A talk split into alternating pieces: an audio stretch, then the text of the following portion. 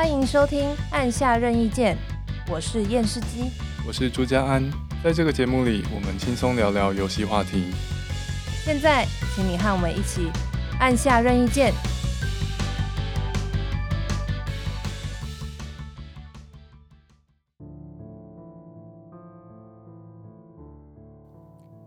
Hello，大家好。Hello，朱家安。Hello，阿基。今天我们要聊《龙族教义》，因为阿基坚持要聊这个游戏。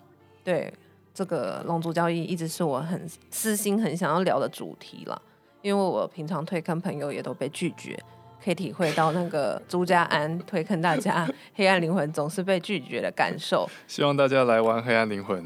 但是呢，我最近听说朱家安还是被我推坑成功了。对，事实上我从昨天开始玩《龙族教义》，那你有超过十个小时了吗？快要十个小时了。好，因为我之前推荐朋友玩，然后他们就玩十个小时左右，就说这是我的极限，我再也玩不下去了。靠！所以我应该要开始准备玩其他新的游戏吗？没有啊，我是希望你可以撑过这个十个小时了。为什么其他人只能撑十小时？因为他们都觉得说，第一个就是画面蛮粗糙，这可能你应该也是有一点感觉。哦、嗯，然后再来就是剧情蛮无聊的，这个我承认。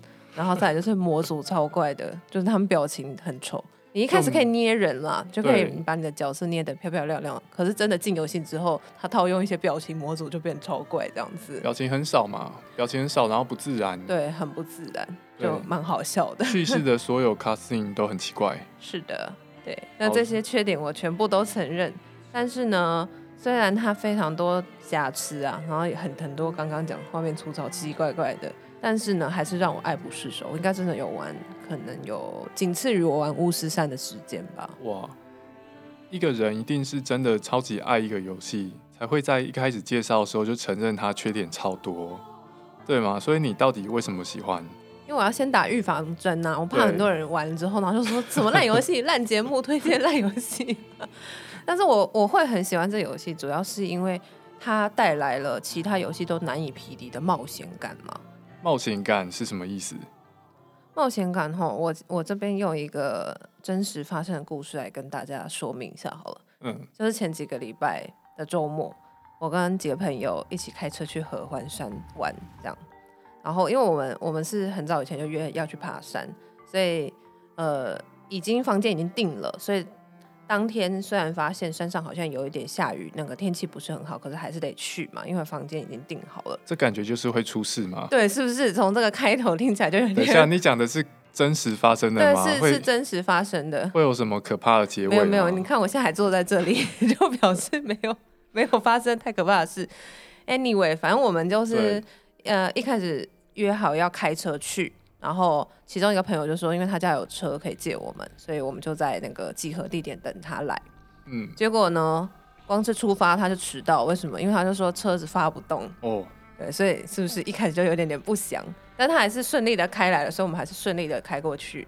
结果呢，一上高速公路没有多久，那个导航就坏掉了，就一路上非常多的奇怪的事哈。然后。导航坏了之后，车灯也暗暗的，因为那个车很老旧了，所以它的中间的一些设备可能有一点状况。这样，我们开车，然后到了山路之就进山了，到了山路之后就开始下雨，然后接着就起大雾。然后刚刚我讲，因为导航坏掉了，然后又那个车灯又很暗，嗯，然后能见度大概就只有五公尺左右，因为雾真的很浓很大这样子，然后。所以呢，整个山路的过程就非常的难开，然后我们就只好慢慢开，因为真的看不太清楚，嗯、很害怕嘛。然后越开天色就越暗。我觉得你们神经真的很大条。真的，我是觉得。如果是我导航坏，我就回家了。没有导航坏还是可以用手机啊，只是就是因为用手机就等于有有一个人要负责用手机在导，然后报路嘛，嗯、然后帮忙看一下路况这样子。所以坐副驾其实也蛮累的，就变成驾驶类副驾很累。那我们就。不敢开太快，就慢慢开，慢慢开，然后天色就渐渐的暗去。你们是要爬合欢山？我们爬合欢山，所以我们先去住清境嘛。对，然后再到清境的路上，天色暗了，然后就没有路灯了，所以就超暗，所以就只能那个靠着那个反光板的那个亮度这样子，慢慢的这样子开上去。然后终于到了，好，好，对所以我们就呃就看下雨啊，就想说啊，隔天这样下雨好像不能去爬了。但都已经来了，所以是我们隔天还是早起，然后就是去武岭拍照这样子，然后就拍了一个照。我我们四个人，然后就是我跟我太太有两个朋友，然后我那两个朋友是比较专业在爬山的，所以他们的装备其实蛮齐全。可是我跟我太太两个人就感觉好像是去。不知道去干嘛，去打酱油的吧？就穿着小飞侠雨衣，就是那个轻便雨衣，然后冷的要命，然后两个人一直在那边发抖。然后后来就想说，这样子这个情况下真的没有办法去爬，所以就在那个五岭的那个牌子拍了一张照。后来我就回家了。这样。等一下，所以你们装备不够，所以就算没有前面那一段有的没的，你们也是没办法去爬啊。对啊，就是如果下雨的情况下，应该是没办法爬了。哦，对，所以这个，而且。这个是一个简化版本，其实其中还有很多很惊险的事，那这边就不多说了。所以这是要讲冒险感，对，这就是冒险。冒险感就是做一件事情，然后很不顺利，然后最后没成功就回家。对，对我来讲其实是有点类似这样，因为我回家仔细想想，我觉得这个旅程我应该会记很久。如果我们很顺利的晴天啊，阳光普照，然后就是顺利的开车上山，然后爬完回家，我大概两个月后就忘记了。但是呢，因为这个中旅途中真的发生太多突发事件了，所以我就觉得这样子，我应该真的是会记到，可能我五六十岁都还会记得这一次发生的事情。如果当初你推坑我玩龙族教义是用这个故事推坑。我可能就不会玩。真的吗？可是我觉得我在《龙族教》里面真的体验到很多类似的感觉。很不顺利吗？对啊。你要不顺利，你可以去玩 《黑暗灵魂》啊。哦，《黑暗灵魂》其实也是颇有冒险感的，但是因为呃，就是《龙族教义》有一些黑暗灵魂没有的地方，等一下我们再讲。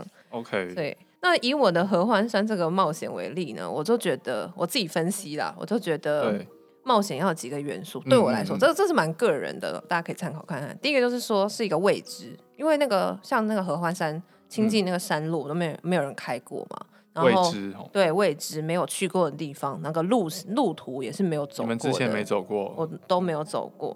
第二个就是说有意外发生，那这意外不是说出意外那种什么车祸那种意外，而是说它是一个预料之外的事情，有很多突发的状况。比如说我们没有意料到说灯不不是很亮啦，或者是说呃会起大雾啊、下大雨这种，就是各种的突发状况。嗯、再来就是资源有限。嗯，因为当资源充足的时候呢，人就会感觉很舒适。那舒适的情况之下，你就会比较像是旅行，好像就没有那种冒险、克难的感觉。对，资源不足呢的那种克难的感觉，是需要花心思去克服状况的。因为你要想说，哦，我因为我没有这个，所以我只好要要有另外一个东西去补足这个，所以你就要花很多心思去去思考，说我要怎么样让我这个旅程变得更顺利。哦，而且会真的紧张，会有危机的感觉。对对。嗯、那再来就是伙伴，伙伴这是我个人的偏好啦，我是觉得有伙伴更有冒险感，所以这就是为什么我刚刚说黑暗灵魂让我没那么有冒险感觉，因为黑暗灵魂是一个很孤独的游戏，你就是只能自己玩，除非你要连线。但有的时候会没有连线道具，所以这也是为什么我觉得黑暗灵魂大致上的情况都还是自己在玩呢。一直抱怨，没有抱怨。阿基讲没有连线道具，就是我们之前连线失败的原因。对，因为就是死掉太多次了，连线道具都用完了，所以最后我又被孤零零的丢在黑暗灵魂的世界里。你不会觉得这一串很多意外很喜欢吗？什么很多意外？你说刚刚这一段话吗？对啊、是蛮多意外的啦。哦，你刚刚说冒险感几个元素是说未知，然后有意外、预料之外，在资源有限的情况下去冒险，并且有伙伴陪伴，这个感觉很像很多游戏都有啊。那龙族教义有什么特别的？其实确实蛮多游戏都有的，但是我觉得龙族教义在这个这几点上面，它的表现是蛮突出的。怎么说？例如说，它在营造未知感的部分哦，嗯，因为它是一个开放世界的 RPG 嘛，所以它的游戏地图非常的大，你就是可以上山下海之类的，它它可以扩及到很多不同的地方。这就是开放世界的意思。哎，对，所以你是想要说，你刚刚是在指责我讲了一段废话吗？你可以把它理解成附和。OK，好哦。那总之呢，这个地图很大，有很多地方可以探索。对。但是呢，龙族教义是在地图上面给的资讯很少，我觉得这个就是蛮有差的。哦、因为我们在地图界面上面你看不到什么有用的资讯，对，我们自己去探索，自己找。我们上一集在讲对马战鬼的时候，其实有讲到地图的部分嘛？对。有一些比较会让人觉得比较繁琐的一些开放世界游戏，嗯、例如《刺客教条》之类的。哦、你可能地图打开来，上面全部都是阿宝，又是宝箱啦，又是什么营地啦，然后又是什么问号啊、任务点什么什么，就很多。然后你会觉得、嗯、啊，我到底要从哪边开始？然后觉得好像有一点烦，不知所措。可是《龙族教育》它相反，它的地图上面的资讯非常少，嗯、基本上只有你探索过的地方会出现，然后它只给你一些。地名就例如说这个谷叫做一个叉什么，例如说这个谷叫月见谷好了，他就标这里是月见谷。那这月见谷有什么东西，或者是说那里有没有怪，有没有宝箱什么，我们都完全不知道。你要去了你才会知道。嗯、那再来就是这个地图一开始是迷有迷雾的，嗯，所以你刚开始打开地图，你只看得到你起始的城镇，其他外面有什么东西，连路那个地形都看不到。有没有路也不知道，所以你就是一边走一边把地图打开。我觉得这是一个很好的体验啦，这种未知感真的是非常的强。这样讲，其实《断马战鬼》的地图本来是有迷雾的，只是我觉得在迷雾被打开之后，看到上面地图标记分布的那个密集程度，还是会让我联想起育碧式的开放世界的游戏。我觉得《这个教条》这种育碧式开放世界的地图界面，对玩家实际操作起来反而比较像是。工作清单，地图界面对玩家来说的用意是列出你接下来该做的事情。那假设是那种仓鼠型的玩家，什么都要收集完，你看到这种地图可能就会觉得心里有点开心，因为很多勾勾可以消掉。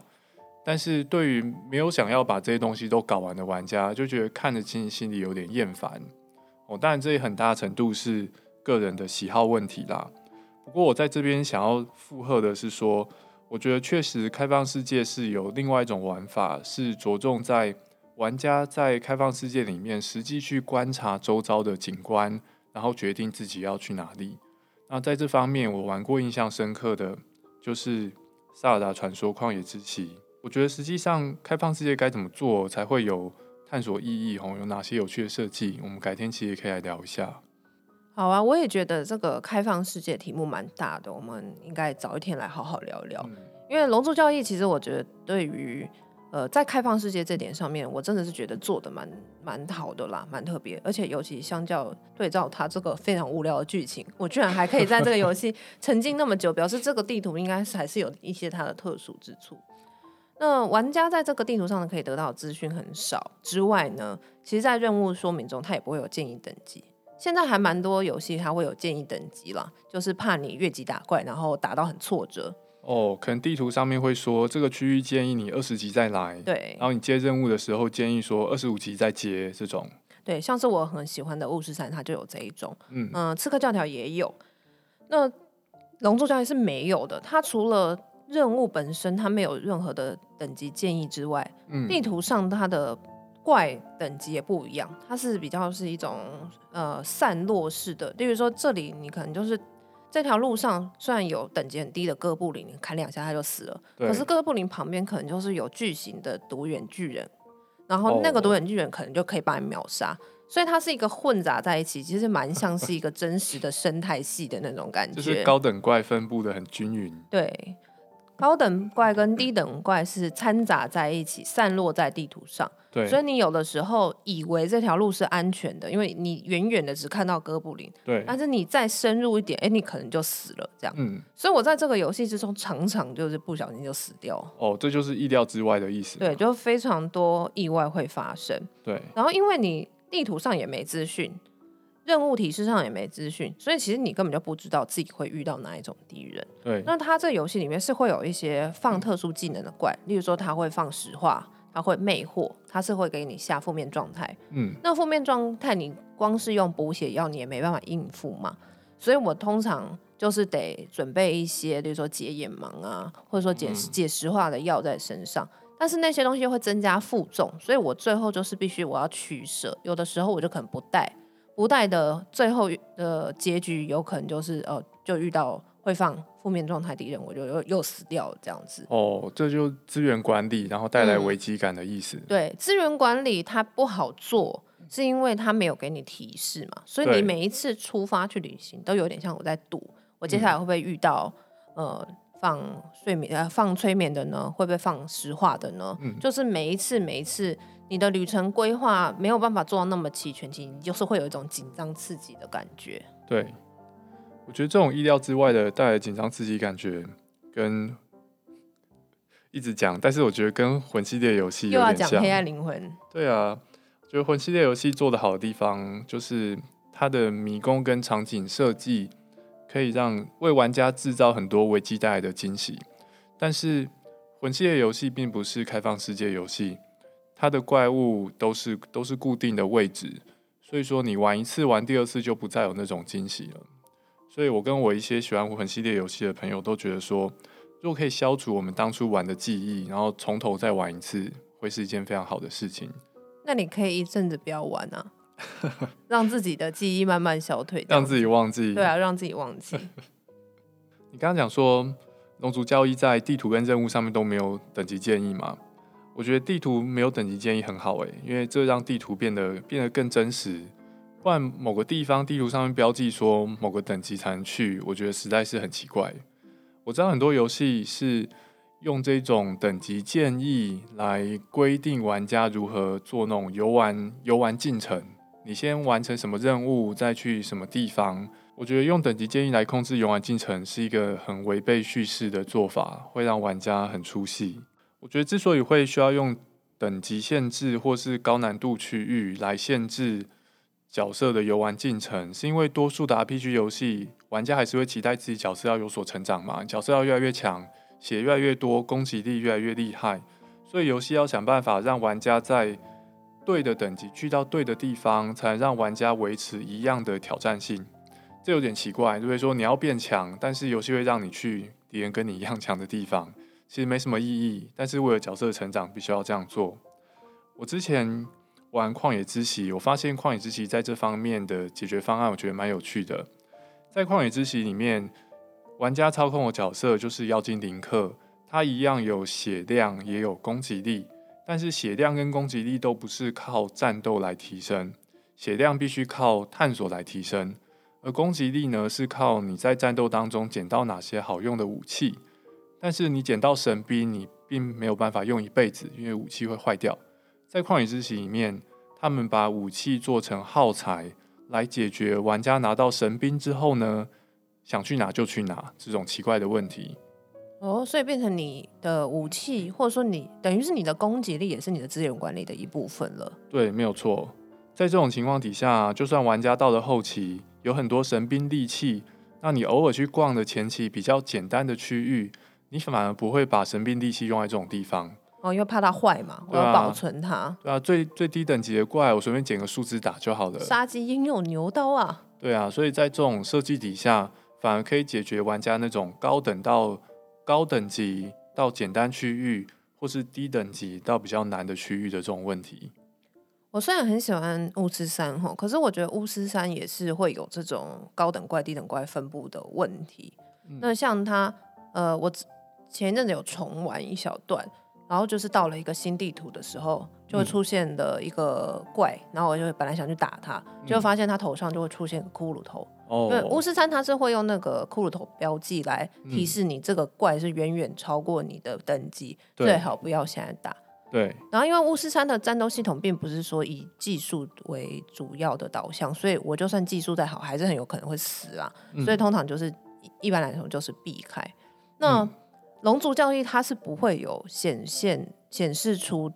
敌人的等级，所以我要打他之前，其实我也不太知道他的血是硬还是他是软的。嗯，像有时候来了一整圈盗贼，有几只特别软，有几只特别硬，这种状况也有。它长得几乎是一样的，是看不出来。嗯、那它有一个方式可以解决我，就是说敌人太硬，我推不进去的这种挫折感，嗯、就是这个游戏它应该是这个游戏最特殊的一个系统，叫做随从器系统。随从系统，对，那随从系统是。它跟叙事有一点关系啦，因为主角扮演的是一个觉醒者，觉醒者你可以想象成一般 RPG 的勇者，他是一个有特殊使命的人。嗯，那这样子的觉醒者会有一种叫做随从的生物会来跟随他。随从，呃，诶，有的玩家可能会叫它 Pawn，因为它的英文发音是 Pawn，P A W N，就是西洋棋里面那个棋子的意思。哦，棋子的意思。对对对。那它在这个游戏的世界观设定，它是一个一种长得很像人类的生物，但它不完全是人，它比较它缺乏人类的情感，可以把它想象有点像精灵啦，就长得像人，但是它的呃，它可能没有像人类那么丰富的情感，或者说灵魂之类的。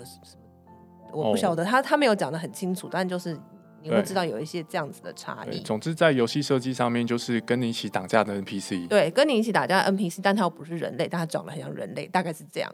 那一个玩家、嗯、他可以带三个 Pawn 哦，四人队伍，对，三个随从，所以就是会组成一个四人队伍。其中一个随从是你专属随从，你可以自己去设定他，你可以捏他的脸，然后呃帮他配装备，然后指定他练什么职业。可是剩下的两个呢，是你在游戏里面路上随机碰到的，你可以雇佣他，有点像佣兵这样子。游戏世界里面，平常会有其他随从在路上走来走去，对，跟他讲话雇佣这样子。路上走走来走去，或是透过他一个叫做异界石的一个机制，可以雇佣他们。对，那这些随从又有一个特别的地方是，他们有可能是真实玩家捏出来的，他们的主要的随从，哦，其他玩家制作出来的随从，对。那游戏它可能透过你其他玩家，就是把它上传到一个伺服器，那就 download 下来。如果我们用科技的方式解释是这样啦，对。但反正我在游戏里面体验就是我自己的主要随从之外，我再另外雇佣两个，所以我总共就会组成一个四人的小队。嗯。那我自己的随从当然跟我等级差不多，可是别人的随从有可能是等级很高的。嗯。那这样子，他其实就有办法协助我去打一些比较高等的位。哦，这是一定程度让玩家可以调整难易度嘛？你到哪个地方真的推不动了，你就回头叫一个比较高等的随从，对，来帮你。对，当他有了呃，有时候可能会需要花一些游戏内的的那个币啦，游戏内的那个钱。但有的时候，如果你是可能他，例如例如说你是加好友，好友的随从是不用钱之类，它它里面有一些技巧可以去呃规避掉你你没有办法请到。高等随从的状况，但呃，但我觉得除了你可以有高等的伙伴帮助你推进比较难的关卡之外呢，这个游戏它对于这个随从的 AI 其实写的算是蛮不错的，而且呢，他们是有学习能力的。例如说，这个随从在打某一些特定怪的时候，他这个，嗯、例如说，假设他是个打哥布林，他一直打，例如说他哥布林打到十只。五十只、一百只的时候，他就会说啊，我对这个敌人又更了解，这是他的台词。他说哦，我要对这个怪更了解。嗯。那接下来他只要碰到这个怪，他就会用最有效率的方法去打。哦，像是什么属性攻击之类的。他们会在呃，而且他们很吵，他们会讲话。嗯，因为他就会一直说什么呃，这个这个怪对火，他怕火。好了，那其他的人。还会听他的，听这个知道怕火的 这个这个人的话，所以会有一个人告诉其他的随从说这个怪的弱点是什么，其他人就会跟上。所以他的猪队友的情况嗯比较少，嗯，大部分的情形我都会觉得这些随从是真的蛮厉害，很好用。我觉得听你讲真的觉得很有趣诶，像是这一种玩家可以召唤其他玩家做出来的角色的系统，其实在现代手游上面还蛮常见的。这个设计最主要的目的是要玩家怂恿朋友一起来玩，增加他们的游玩时间。但是在龙族交易里面的随从系统，除了让你可以召唤朋友的，你可以召唤陌生人之外，随从系统在战斗上面也有那种给玩家提示的功能嘛，在战斗跟探索方面。而且听你这样子讲，你可以跟随从并肩作战之后，你也可以看到他们的成长，感觉真的像伙伴一样。对啊，就是玩到后期，我真的对我的随从就产生了强烈的情感，就觉得说哇，这个人好像真的是我的朋友，但其实他只是一个电子人而已，但还是会就觉得说哇，还还蛮开心的啦。那我是冒险很热闹，因为他们话蛮多，这而且话多话少，其实你可以设定了。如果你觉得他太吵，你也可以叫他不要这么常讲话。但我通常都会把说话频率调到最高，因为我觉得很热闹，很好玩。听他们一直在碎念，他们会碎念，然后例如说打赢的时候，他们还会说什么“人多力量大”。哦，这个我有听到过。对，“strength in numbers” 什么之类的。我觉得这种冒险有伙伴或队友，很大程度会直接影响到玩家本身的勇气。像是有时候打什么很难打的王，就算在另外一些游戏里面，我知道召唤 NPC 没办法帮上什么忙，但是我还是会召唤，就觉得召唤的两个人一起打会比较比较心安。虽然实际上不会增加打赢的几率。你为什么不愿意把那个其他游戏讲出来？就是黑暗灵魂。好，我们我们赶快忽略掉这个黑暗灵魂的话题，来继续讲这个龙族教义哦。所以我刚刚虽然讲了这些让我很喜欢的点，但是这个游戏还是有一些很大的问题。哦，开始讲缺点了。对，我也要开始讲缺点。就是呢，这个游戏的就刚刚有讲这个剧情，真是有点状况。那我们其实，在之前讲到最后生还者的时候，有稍微提到这个游戏的一个很奇妙的设定。那我这边再重新复述一次，因为其实蛮好笑的。哦，老板那个，对对对，老板那个，就是呢，这个游戏它呃，刚有说主角就是一个觉醒者。那觉醒者一开始他是一个云村的普通村民，然后他有一天龙来攻击他的村庄，然后他很勇敢的站了出来，跟龙决斗，然后龙就偷走他的心。心脏哦，真实的那个心脏这样，嗯、然后所以呢，他就被大大家就跟他讲说，哦，你要夺回你的心，你就是要去打死那个龙，而且这个龙为我们带来很多问题，所以你你就是要去屠龙这样。所以一开始你就觉得说，哦，好，我是要去屠龙的。可是呢，等主角真的面对龙，要跟龙决斗的时候，龙就跟他说，哈哈哈，我抓了你的爱人。然后这个时候，对，主角是有爱人的。对，但其实呢，这就是问题所在。你一开始并不知道自己有爱人，是你见到龙的时候，你才忽然发现说：“哈，什么？原来我有爱人。”这个通常是在游玩多久之后？你说对，呃，见到龙的时候吗？啊、嗯，算是中盘了吧。那这个时间你可以自自己掌控，因为它还是有一些支线。但是以整个游戏进程来说，大概是在中盘或是到三分之二的地方。哦。中盘或中后的，对，算是蛮中后期的。所以玩家一开始的，所以玩家一开始的叙事目标是要去屠龙嘛。然后你见到龙之后，龙突然让你知道你有一个爱人被他抓起来。对，那这个爱人产生的机制也蛮奇怪的。哦，不是固定同一个人，不是，是你可以。呃，这算是选择嘛？在你不知道有这个爱人的情况下，其实你很难说是选择嘛，因为你前面做的一些事情，你并不知道你后来会有什么后果。对。那他一开，呃，我那时候是 PS 三时代玩的那个版本，他是会抓跟你有最高亲密度的人，是会把他视为你的爱人。嗯、那什么要如何建立亲密度呢？就是常常跟他讲话，或者可能送他一些礼物，嗯、跟他有很多的交流，这样。所以很多玩家在不知情的状况下，就是他不知道有游戏有这个爱人的设定。对。所以当他遇到龙的时候，他就发现龙抓的这个他所谓的爱人，居然会是旅馆老板，或是商店老板这种 他最常讲话的对象。每次进城镇都会对话一次的那个人。对。但是我最近听到一个好消息，就是 PS。对，PS4 这个版本，他们已经把这个修正掉了，所以现在不太容易再变成老板了。哦，所以我可以放心跟老板讲话。对，你可以放心跟老板讲话。但如果说你还是有点不安心的话，可以偶尔亮亮武器吓唬吓唬他，这样子亲密度这样有效哦，有效有效，亲密度会下降。OK，在城镇里面把武器给拔出来。对，做一个没礼貌的人，这样。那在这个龙的试炼，就我、嗯、我把刚刚讲那个哦。对不起，我少讲一段。那龙为什么要抓爱人呢？因为龙要试炼主角，龙会拿出爱人，然后跟主角说：“你如果现在呃要救这个爱人的话，你就必须要跟我决斗。但是你也可以现在转身就走。如果你现在转身就走的话，我会给你非常多的财富跟权利，你就可以当上这个王国的国王。”嗯，所以呢。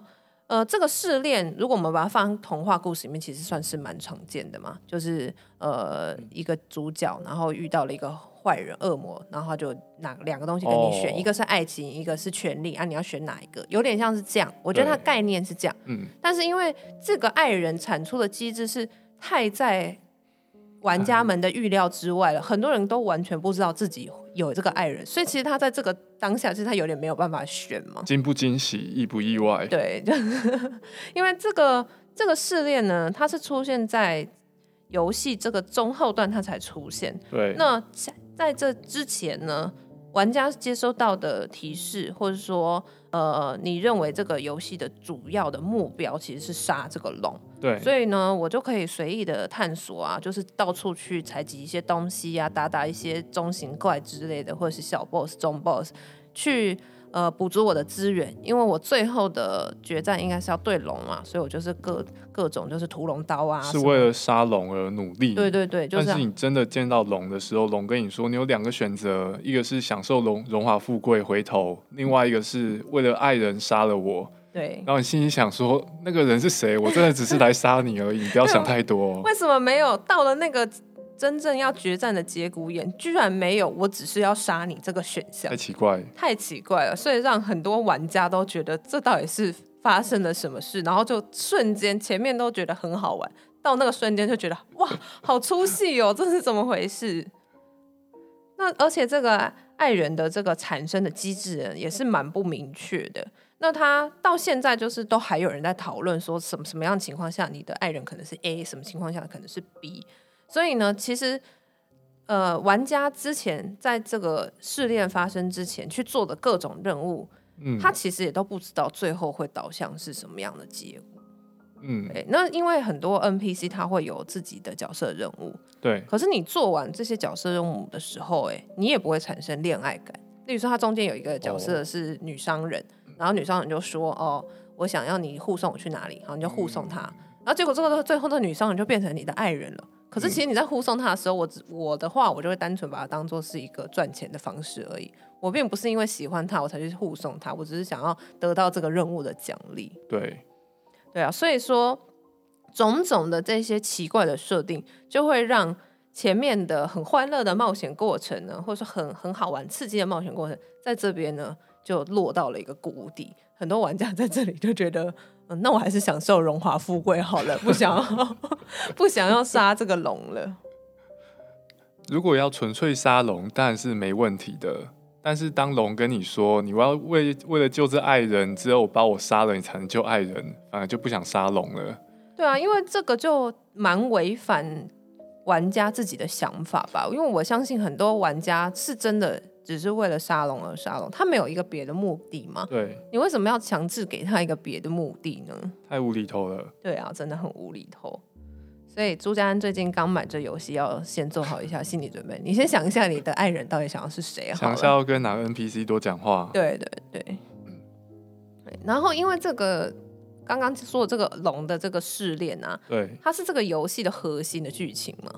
因为这个游戏就是一个屠龙的游戏，你总不可能不去杀他，所以你不管怎么样，你就是非得见他，非得杀他不可。对。虽然我在那个那个试炼中，我当然是可以选择转头就走，然后去那个享受荣华富贵，而且这样子的话，其实你也会得到一个短结局，你会有一个短短的结局的影片，然后也会跑一些工作人员名单之类的。嗯。但是我觉得这还是不够理想啊，因为我不要去救爱人，其实也不是很符合我的想法。我又不是真的很想要享受荣华富贵的人，我只是不喜欢这个设定，但是我却没有任何方法去规避掉这个设定。哦，这边龙问的龙问你的问题，这边龙叫你做的选择有个预设，这个预设是不管你怎么选，你都没办法把它排除掉，有点像是我问你说，你这学期数学还是考零分吗？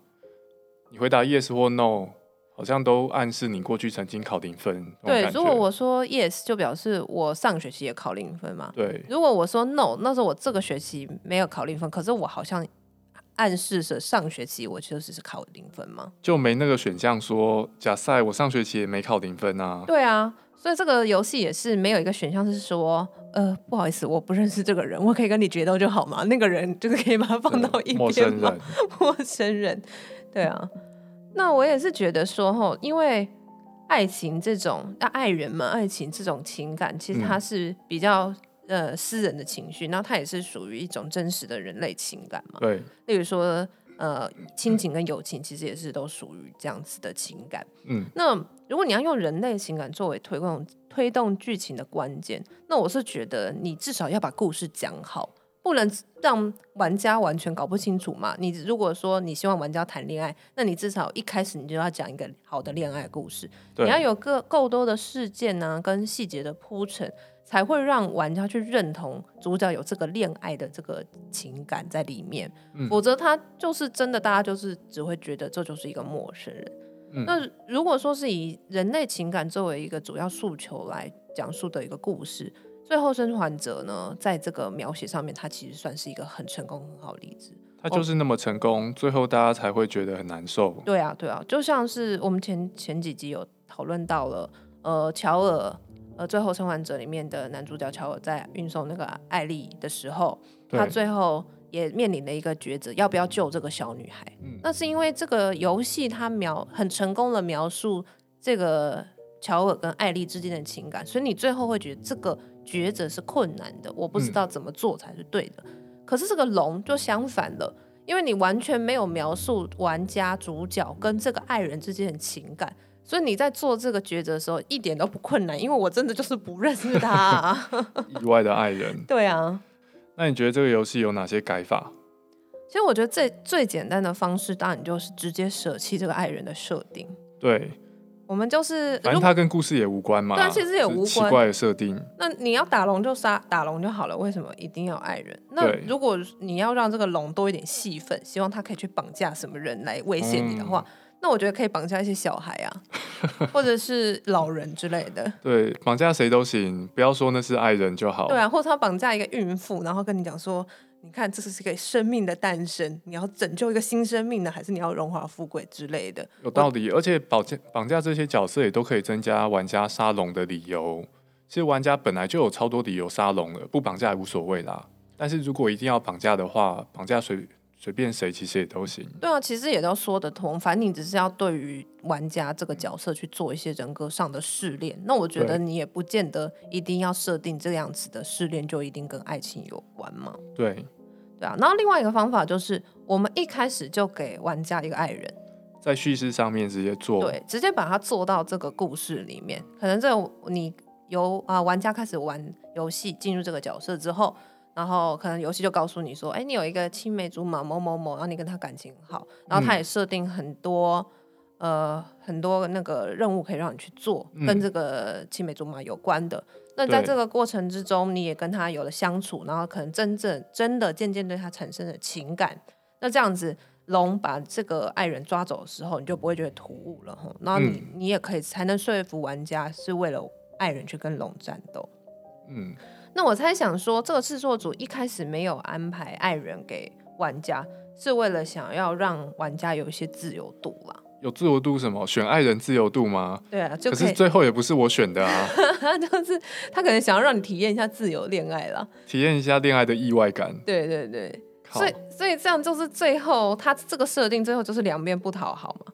因为你如果要。有自由度，那你其实应该就是让玩家单纯的沙龙，他他沙龙有他自己的理由，不要有奇怪的爱人的试炼嘛。嗯，那如果你要有爱人的试炼，那你就好好的讲一个爱情故事啊，让这个玩家真的能够投入情感呐、啊，而不是忽然就是抓一个人来跟他讲说，哎、欸，这个是你的爱人哦，那你要为了他会跟龙战斗哦，这样。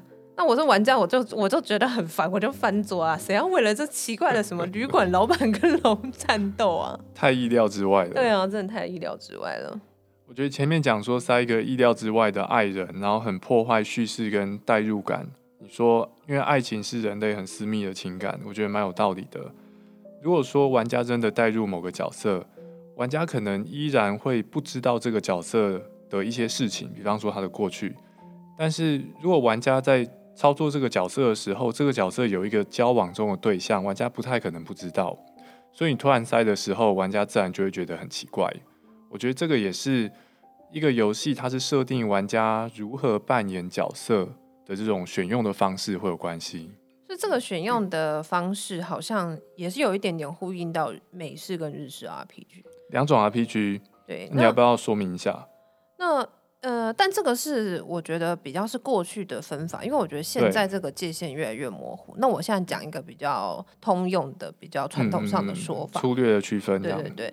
那大部分的日式 RPG，呃，它都是让玩家扮演某一个已经存在的角色。那这个角色它会有一个很详尽的背景设定，他的出呃，他他是出生在什么样的地方啊？他是谁啊？什么的。那更重要的是，这个角色通常他会具有已经存在而且很确切的价值观立场啊、目标、动机、人际关系等等。而且重点是在于说，你的行动，就是说玩家的行动，玩家虽然可以控制角色，可是你的控制其实很难去撼动这些设定的。日式 RPG 会把角色先写好，然后让玩家去扮演、嗯、角色的个性、外观，什么是玩家没办法决定的。嗯，那基本上你就是扮演某人了嘛？就是例如说。呃，《Final Fantasy》太空战士里面的啊、呃、有名的克劳德啊，或者是说《龙勇者斗恶龙》里面的勇者。嗯，那这个勇者有点特别，就是因为勇者他的名字你是玩家可以取的，可是虽然你可以帮他取名，你还是不能够决定他的一些出生背景的设定，所以你只是有了命名的自由，可是在这个角色设定之上，还是游戏在你玩之前他就已经决定了。哦，像我们台湾以前的《仙剑奇侠传》。啊，扮演李逍遥，对，还有轩辕剑，对，就是其实台湾台式的 RPG 也是比较走日式 RPG 这样子的路线，嗯，那大部分的日式 RPG 的这个角色设定他已经写好了，所以呢，这些角色的想法跟价值观都已经决定了，所以玩家其实很难再帮他去做一些重要的抉择，嗯，那有的时候他会让你选择你要跟谁结婚啦，但是呢，在一些呃，重要事件，例如说，哦，我现在就是要去讨伐恶魔，这样子的一个呃重要的分支剧情上面的一个走向，你其实是不能决定的。通常就是这个、嗯、这个角色他想要怎么样，你就只是扮演他，帮他打打战斗这样子而已。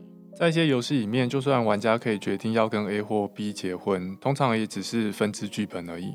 剧本两条路写好了，就看你走哪条路这样子。对对，所以整体来讲，都都还是一个很。嗯本身就存在的一个很完整的故事。对。那如果你是很投入的玩这个游戏的话，其实你就是会倾向于这个，你会倾向以角色的立场去理解游戏之中发生的事情，而不是以你的立场。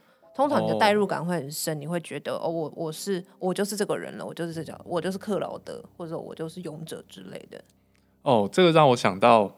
有些玩家他在回回忆他小时候玩《仙剑奇侠传》里面，不是有一段是李逍遥在仙灵岛上面偷看赵灵儿洗澡？对，他回忆的时候就觉得想说：“靠，我小时候竟然玩玩这种游戏，主角竟然是这种人。”哦，所以小时候不没有感觉到那有什么不对这样子。对，因为小时候可能性别意识哦没有到现在的标准，哦、所以回回头看你会发现，以前觉得没什么的角色，现在逐渐变得比较不认同。或是说，呃，虽然不是 RPG 啦，但是最后生还者不是也有这这问题吗？我们之前花了蛮多时间在讨论，角色可能做了一些玩家没有办法认同的行为，然后你就会觉得说啊，很抽离，好像有点想退片这样子。对，沉浸感就直接下降了。对啊，对啊。呃，那美式 RPG 的话，它就是比较倾向让玩家扮演自己。游戏开始其实就差很多了。日日式 RPG 一开始你就是某某人决定好了。但是美式 RPG 是游戏开始的时候，你他你会先可以捏脸啊，或者说你可以选择你是要什么种族啊，你要做什么职业啊，你的什么出身身份是贵族还是平民还是逃犯之类的啊。嗯，那大部分情况下，你在这个游戏里面你想干嘛就干嘛，你可以什么打路人啊，然后什么偷东西啊，只要你符合你自己对角色设定就可以。日式 RPG 里面，玩家是扮演写好的某个别人。美式 RPG 比较倾向于让玩家可以扮演自己。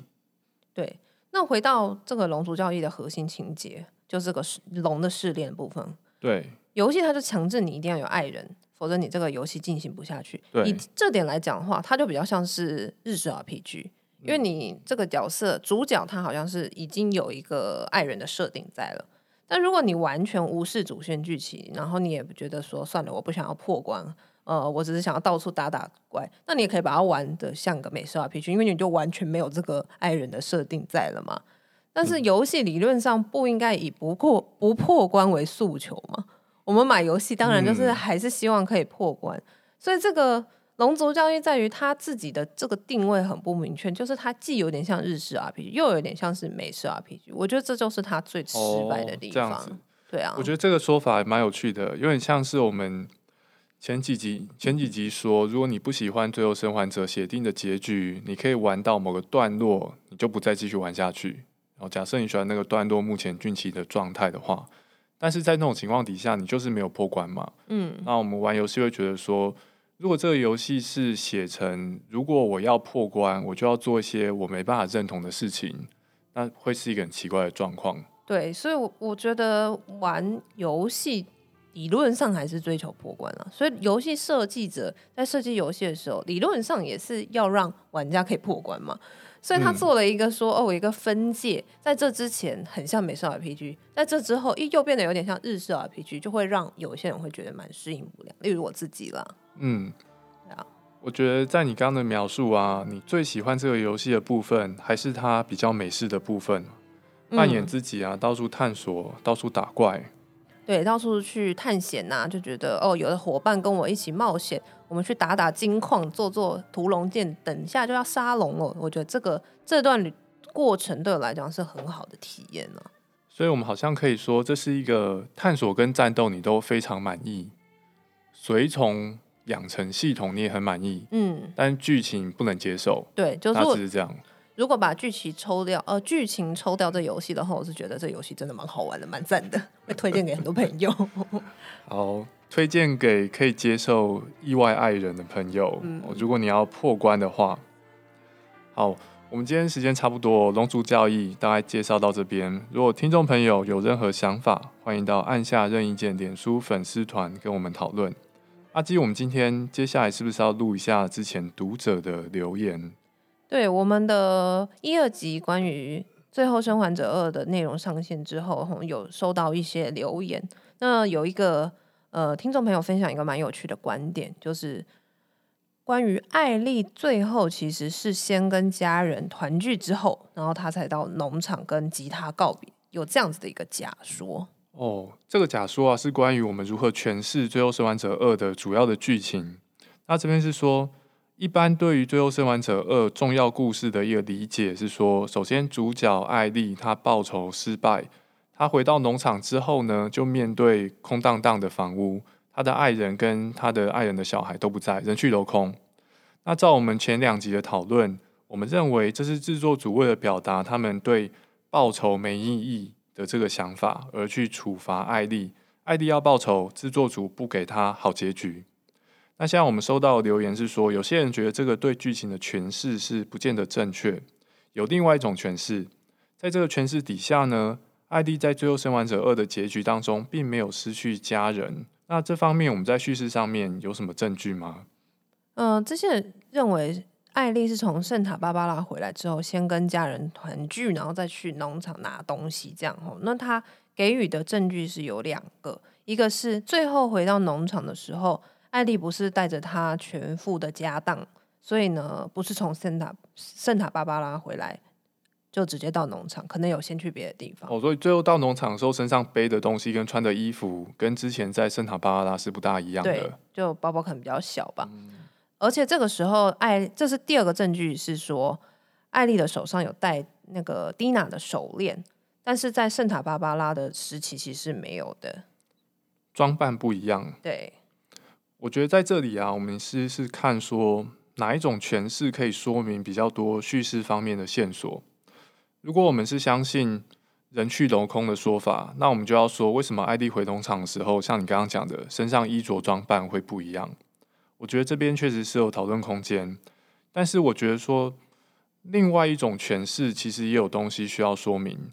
如果你是说艾迪从圣塔芭芭拉回来，然后先去看完家人了。那回农场呢，只是来拿个东西，拿吉他。那我们也需要说明说，为什么家人莫名的搬离农场，搬去其他地方？所以我觉得其实两个诠释好像都有各自的一些东西需要说明。当然，我也相信说，在这里最后掌控权还是在万恶的制作组身上哦。大家讨厌的那一群人，如果有第三集的，如果有第三代的话，可能第三代会交代说这一段到底是怎么回一回事。那无论他的家人到底有没有离开农场，他还是有断手指的设定嘛？因为这个手手指就比较没有什么别的诠释空间，断了就是断了。那这个断手指，我们之前讨论是认为它是一个惩罚。对。那我觉得断手指的惩罚跟断手指再加上家人离开农场的惩罚，其实只是程度差异。对我来讲是没有差太多啦。嗯。结局上面还是采了一个蛮清晰的一个立场的价值判断。这样子吼，那照这样子说，对我们前两集的结论来是说，农场人去楼空是对艾莉的惩罚。那在这边我们讨论的一个新的诠释是说，人去楼空这件事情其实不存在，是我们对剧情的误会。但就算真的是我们对剧情的误会，我们也可以肯定说，在剧情显示里面，艾莉确实有受到另外一个其实也很严重的惩罚，就是手指头断了，没办法弹吉他。嗯，如果这个惩罚就足以说明制作组是在惩罚艾丽，然后推他们关于报酬没意义的想法的话，前面两集我们讨论的结论其实还是可以成立。嗯，理论上还是可以成立，只是程度上的差异而已。对，惩罚多少？对，这样子，惩罚多一点，惩罚少一点。对，但其实还是惩罚了，他还是利用一个呃负面的例子去教训大家。这样，我觉得可以确定的是说，《最后生还者二》真的给大家找了很多麻烦。确实是，你看我们现在已经要做到第四集了，然后还要再讨论。最后生还者二永远挥之不去的梦魇。对啊，就我第三集出来录的时候，心里想说，耶，终于不需要再讨论最后生还者二了。结果还是继续在讲。嗯、好，我们未来希望可以讨论朱家安最爱的黑暗灵魂。对，好了，我们真的要结论了。你要不要最后给你一次机会再推坑龙族教义？好。呃，我最想推坑大家的原因，其实还是因为那个随从系统啦。因为如果大家都有玩随从系，呃，大家都有玩这个游戏的话，就会有很多的随从让我用。因为现在我就很担心玩的人越来越少，我就已经快要没有随从可以用了，觉得很孤单这样子。玩家多一点，线上要素的互动也会更多。对啊，希望大家可以跟我一起玩那个龙族交易，而且它可以捏脸哦，我捏很多经典的脸，我再上传粉砖让大家欣赏欣赏。好，龙族交易，我目前游玩时间大概是五个小时左右，接下来应该会继续玩啦，所以欢迎大家一起来跟我们一起来玩哦。如果你喜欢我们的讨论，记得帮我们节目按下订阅。也欢迎你到脸书的按下任意键粉钻，帮我们按个赞，接收最新的消息。那我在龙族交易的路上真的是非常的孤单，所以如果你喜欢龙族交易，欢迎来信，那个节目介绍的地方有我们的 email，或者是到脸书的粉丝团留言给我哦。那我们就下周再见啦，拜拜。